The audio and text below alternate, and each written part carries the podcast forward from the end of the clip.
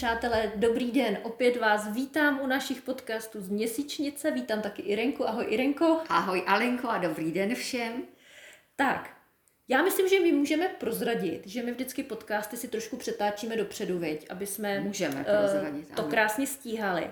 Přátelé, teď je květen, Všechno tady voní, to je neuvěřitelný. Veškerý ty ovocné stromy jsou v nádherném rozpuku a je to boží, takže aspoň takhle se s váma chci o to podělit. A to z toho důvodu, protože mně vždycky přijde, že s tím jarem přijde takovej nový jako rozkvět, viď? Vy to ano. sice budete poslouchat na podzim, ale tak se s náma jako na to jaro naciťte. A to už ten rozkvět bude v plném proudu. Ano. Na podzim ano. přijde veliký rozkvět. A my máme téma smysl života. A to je vlastně taky o takových cyklech, že jo? Nebo je to i o nějakém rozvoji, o nějakém směřování. Tak jako je to v té přírodě, že jo? Protože to taky vždycky jde a směřuje. Takže, milí přátelé, dneska další pilíř. Smysl života. A budeme si na tohle téma dneska poprvé povídat. Takže Irenko, já po tomto úvodu ti přidávám slovo. Držíš Anastázii, je to tak, tvoje. Přesně, takže Milí přátelé, už jsem připravená vám něco přečíst na úvod a pak si zase k tomu něco povíme. A dneska vám budu číst eh, z knihy osmé, z té druhé části osmé knihy. A přečteme si v kap, eh, kapitolu I v chaosu je smysl. Život na zemi plynul dál, ale jiný život. Velká civilizace Vedrusu, její tradice, obřady a kultura, které existovaly desítky tisíc let, byly vyměněny za chaotické barbarské zřízení lidské společnosti. Jeho začátkem v našem státě byla předknížecí Rus. Začalo otrokářské období a existuje až do dnešního dne. Na jiných místech země koule byla vedruská civilizace zničena ještě dřív, Říkala jsi Anastázie, pamatuji si to, že vedruský způsob života vedli lidé, kteří žili na území dnešního Německa, Anglie, Polska a pobaltských států. Ano, říkala jsem to. Tohle všechno byl jeden národ, jeden jazyk, jedna kultura. Podívej se pozorněji, Vladimíre. Vždyť jsou si všichni navenek dokonce podobní. Ale proč Anastázie, proč se to tak stalo? Říkala jsi, velká civilizace, velká kultura a tuto civilizaci raz, dva zničili mečem, ohněm a šípy. Nezničili, Vladimíre. Tady se to slovo nehodí. Dokud alespoň devět lidí žijících na planetě usiluje o uvědomění si božského pozemského bytí, vedruská civilizace žije jenže ne devět lidí, ale tisíce stále více v sobě odhalují pravdu a mění způsob svého života. Brzy jich budou miliony. Ale předtím tisíce mají v sobě najít rozluštění tajemství. Pochopit příčinu katastrofy, která se udála. A co když nepochopí? Na našich webových stránkách se mnoho lidí již nejeden rok pokouší určit, jaké chyby se dopustilo lidstvo v obrazném období svého života. Máme tam rubriku, která se nazývá Chyba obrazného období. Ale lidé je dosud nedokázali určit. Je spousta verzí, ale jednotná odpověď není. Možná, že nebude ještě tisíc let a možná lidé vůbec nedokáží určit tuto chybu dokáží. Může se to stát za den nebo za pět až devět let. Určí. Proč si s tím tak jistá? Posuď to sám, Vladimíre. Úplně nedávno se o ní vůbec nemluvilo. Dokonce se nikdo nepokoušel v tomto směru přemýšlet. Teď mi to říkáš sám, že mnoho lidí usiluje o rozluštění tajemství. Mysl je zapojená a jako naklíčené zrníčko najde cestu ke světlu. Někdy najde, možná. Lidé jsou z větší části v každodenním schonu. Tví dědové a ty máte více možností přemýšlet.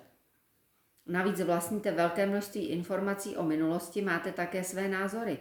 Proč byste se o ně ne- nepodělili, nenapověděli? Jinými slovy, Vladimíre, chceš, abych odpojila lidskou mysl? Proč myslíš, že chci, aby si odpojila? Jak nápověda může odpojit lidskou mysl? Když ji všichni lidé, kteří dnes usilují o rozluštění tajemství, přijmou za pravdu, i hned se zastaví práce jejich mysli. Pak budou čekat na jiné nápovědy. Posypou se ze všech stran okamžitě. Děje se to také teď. Stále se lidem napovídá, co mají jíst a pít, jak se je třeba oblékat, kde je lepší odpočívat, jak mají žít, kde mají hledat Boha. A jaký to má důsledek? Život se stále zhoršuje. Bůh stvořil vesmír svou myslí, daroval ji také člověku. Ale někdo se stále pokouší je zastavit. Takže ty znáš rozluštění a nechceš jej říct? Nevím, ale předpokládám. Tak to řekni, jaké jsou tvé předpoklady? Možná, že období zmatku a chyb bylo potřebné proto, aby je lidstvo zaznamenalo a do budoucna se jich nedopouštělo. V dějinách k něčemu podobnému dochází, když stojí lidstvo před velkým vynálezem. Vynálezem vesmírné velikosti. Tak, takže A teď budeme přemýšlet teda, teď jo? budeme přemýšlet. A Kovářová napoví? Neříkej mi, že nevíš. No, já to řeknu takhle. Ono už dneska ví spousta lidí, kde jsme udělali tu chybu. A pokud neví, nebo neví, že ví, tak oni to cítí. To znamená, že my se začínáme zase zpátky vracet k tomu podstatnému. Ti z vás, kteří třeba znají Bruna Greninga, taky jsme už o něm mluvili, tak on řekl jednu úžasnou věc, která to, co jsme tu četli, vlastně vysvětluje a podporuje mm, ty úvahy Anastázie. On řekl, člověk se odklonil od smyslu svého života v momentě, kdy sešel z boží cesty. A teď co to znamená, že ho sejít z boží cesty? Protože my můžeme ve vnímání boží cesta si představit, že to znamená, že jsem pravověrný křesťan, muslim, žid, navštěvuju pravidelně moje bohoslužby, aktivně se věnuji vyznání své víry podle náležitostí, tak jak to mé náboženství vlastně mi eh, předkládá a svým způsobem nařizuje z hlediska učitelského cí, uh, úřadu církve. No, ale to vůbec není boží cesta, že jo? To je jenom, to je jenom jeden z mnoha projevů toho, že chci jít po té boží cestě. Ale boží cesta znamená fungovat podle božského nastavení toho, co je tady, toho, v čem žiju toho prostoru a mého života. A Bruno krásně řekl, člověk se odklonil v momentě, kdy si stvořil kulturu. Ona ta kultura, on tím nazývá vlastně ten, ten pokrok, ten technokratický svět. Protože v ten moment se odpojil od přírody. A já můžu říct, že tohle odpojení od přírody byla taková velmi rafinovaná záležitost. My jsme si to i trošku zmiňovali na kurzech o rodových stacích. Dneska považujeme za naprosto normální život ve městě. Spousta lidí, že ve městě je to super, cítí velké naplnění v tom městě. Neříkám, že všichni, ale dost lidí. A vlastně do přírody se jezdí jenom na náštěvu. Tak, do přírody se jezdí kouknout, že jo, pokochat se, zase se vrátíme zpátky do svého útulného bytečku bezpečného. No, ale ono je to ve skutečnosti o tom, že my jsme se přírodě velmi vzdálili a přitom to není tak dlouho. Budeme, až si budeme povídat příště o smyslu života, tak si ukážeme, jak moc se pohybujeme ve světě antirozumu. To znamená, že my vnímáme město, že je tady, dá se říct, od nepaměti. Ale když se podíváme do historie lidstva, a myslím teď zase do té dohledatelné historie, ne do těch předkataklizmatických dob, a budeme skutečně jenom se pohybovat v dějinách, eh, kde máme, kde se můžeme opřít o archeologické nálezy, o, o poznatky prostě etnografu a podobně, tak víme, že první města začaly, začaly vznikat vlastně někdy tři tisíce před naším letopočtem, takže pět tisíc let zhruba zpátky. A to, byly ta, to byla ta úplně první města. Eh, v těch velikých starověkých civilizacích, zejména v Egyptě, že jo, Mezopotámii a podobně. A v Perzii. Ale když si vezmeme, že trvalo vlastně 4 tisíce let, než města jako takový se začaly objevovat, se začala objevovat v Evropě, u nás, když budu mluvit o Čechách, protože ta první města se zakládala úplně nejdřív, tak řeknu 11. století, nějaký, když jsme tomu první zmínky o, o, o Praze. Takže si uvědomme, že 4 tisíce let trvalo, než tenhle vynález došel k nám. De facto jsme fungovali v nějaké agrokultuře a člověk se plně rozvíjel, protože neexistovalo vyprofilování řemesel. Byla třeba nějaká drobná směna mezi lidmi, to znamená úplně fungoval jiný princip toho ekonomického trhu, ale v podstatě tady byla veliká soběstačnost. A taky možná my už si dneska ne, neuvědomujeme, my máme pocit, že města vznikla proto, aby lidé mohli lépe přežít. Oni naopak, oni měli takový nadbytek, hmm že přemýšleli, co jako ještě, jak posunout ten nadbytek dál a vymysleli město. Samozřejmě vymysleli ho na základě už nějakých směřování a návodů od žreců. Hmm.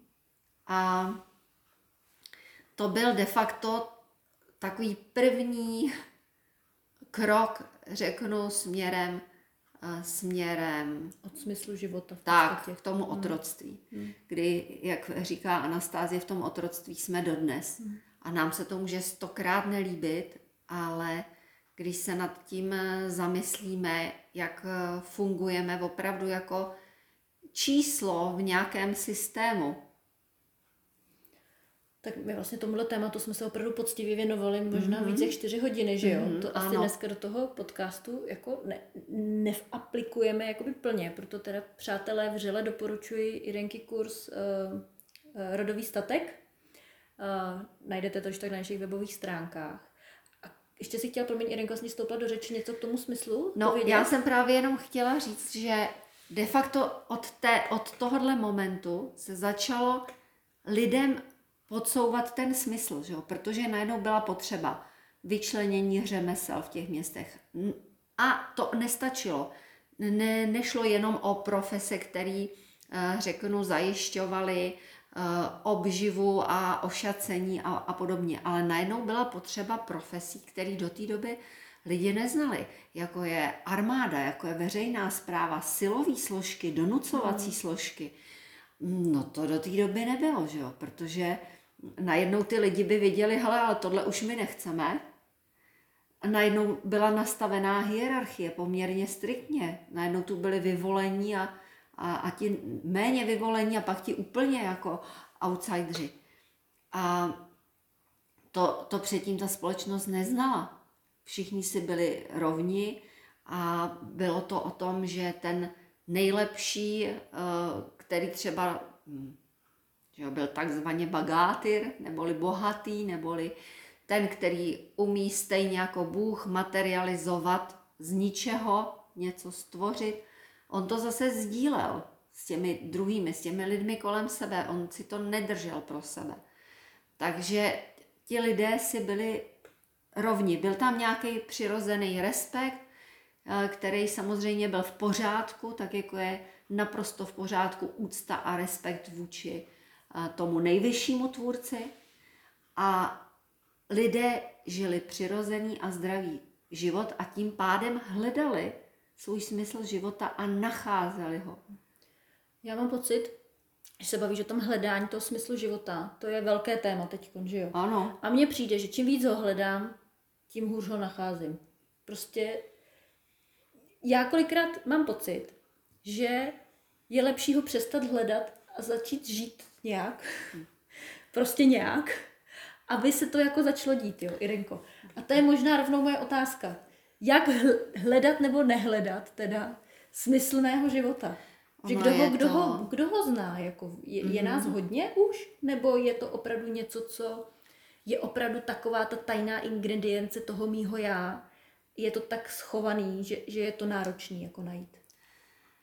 Ne, smysl mého života je něco, co mm, je mi dáno pro ten daný život, co já vlastně nejenom, že je mi to dáno ně, někým, nějakou vyšší instancí, ale ono je to dáno mě, mou duši, že jo, já si to utvářím už, už v té kámalce, eh, co se chci naučit, co se chci dozvědět, co chci poznat a o to se odvine i smysl mého života, co chci taky dát tomu světu, jo. Je smysl života to moje povolání, jakoby pro tenhle život, nebo to je ještě trošku něco jiného? Uh, ono je to trochu širší, protože uh, povolání jako takové taky neexistuje jenom v tom jednom aspektu. Já když se podívám na to, uh, jako já, jako Irena Kovářová, no tak jednak jsem samozřejmě povolána být něčím.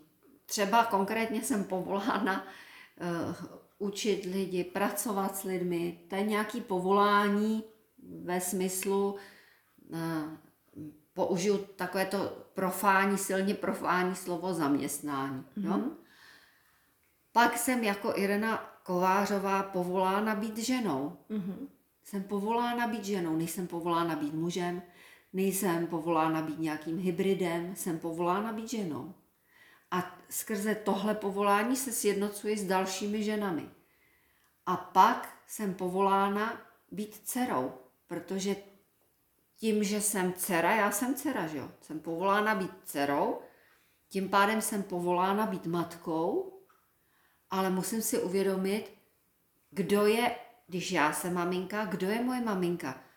Mám tady jednu biologickou maminku, ale pak to jde dál, pak tady mám nějakou první maminku, což je Chajva neboli Eva, no ale i ta má rodiče a to je Bůh, tatínek a maminka.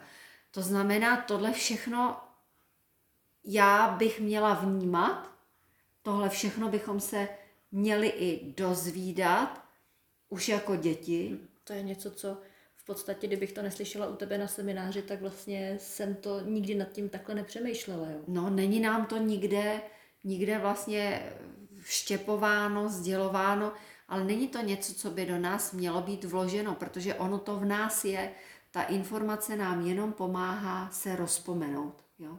Vždycky, když já něco slyším, co je ve mně bytostně uloženo, tak já si říkám, jo, teď to já je to přece vím. jasný, já mhm. tohle vím. Mm-hmm. Jo? Mě to ani moc jakoby nepřekvapuje mm-hmm. a víc mě uh, fascinuje to, jak to, že jsem se na to rozpomněla mm-hmm. až teď.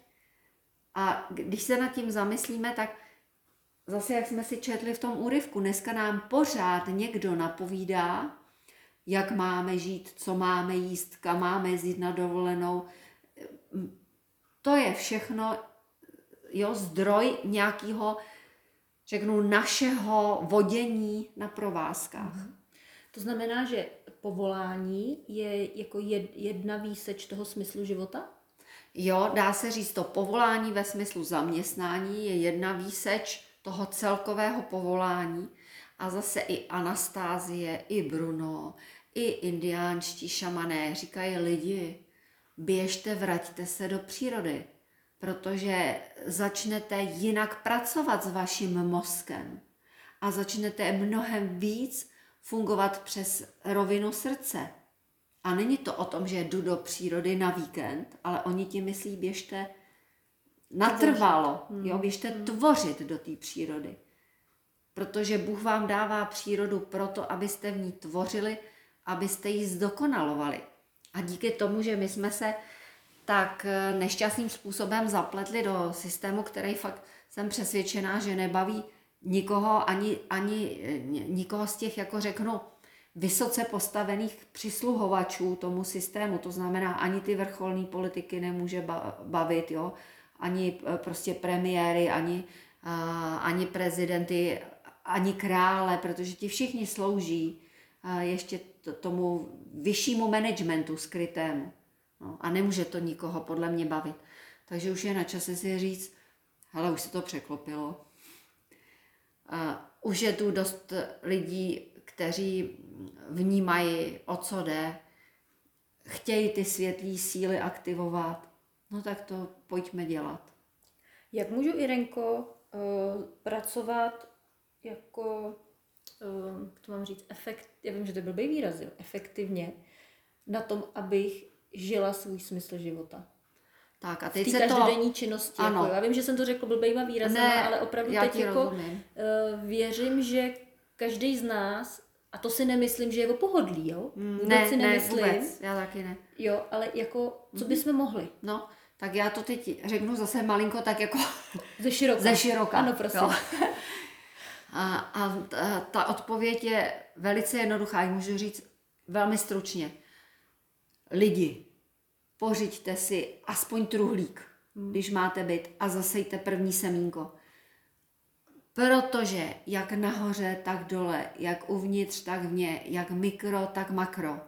A já vám garantuju, a vím to od lidí, který znám, vím to skrze sebe, ale vím to i od lidí, kteří jsou v naší blízkosti.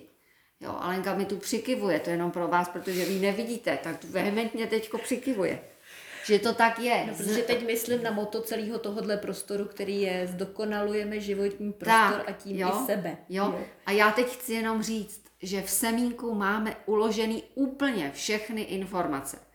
Ale úplně všechny o celém vesmíru. V řetkvičce, jo, semínko řetkvičky, tam není jenom to, jak má vyrůst velká, jak má mít tu bulvičku, jestli má být červená, bílá, případně červeno-bílá, jestli má být oválná, kulata. Všechny druhy řetkviček ještě nesou další informace o celém vesmíru, dokonce o předurčení člověka, o předurčení jakýhokoliv druhu. To poznání v každém semínku pro člověka zakódovaný. A když já začnu s těmi semínky zacházet, pečovat o ně, hýčkat si ty rostlinky. Najednou se začne i to semínko, který je vložený do mě. Probouzet, klíčit a začne komunikovat s tou rostlinkou. A to je celá ta záhada. Aha, teď smysl je udělat krásný prostor a nést to dál, motivovat lidi, ať dělají kolem sebe krásno, ať si tvoří krásno, ať netvoří peklo a ještě větší peklo. Ať netvoří otroctví a ještě větší otroctví. Ale ať tvoří krásno a ještě větší krásno a ráj a další ráj a další ráj. Já vždycky, když uh, jsem k tobě začala chodit jako ze začátku, uh, s určit, k určitým informacím taková skeptická, ty to víš, já jsem se tím nikdy netajila. To je přirozený, to je v pořádku. Tak pro mě to, že ty mi vlastně říkáš, že mám jako být zahrádkář, mi přišla absol- absolutně tak jednoduchá, až mi to přišlo absurdní. Ano, že to je až nesmysl. Jo. Protože proč já, když se chci osobnostně rozvíjet, chci být velká guru no. a velká šamanka, ano.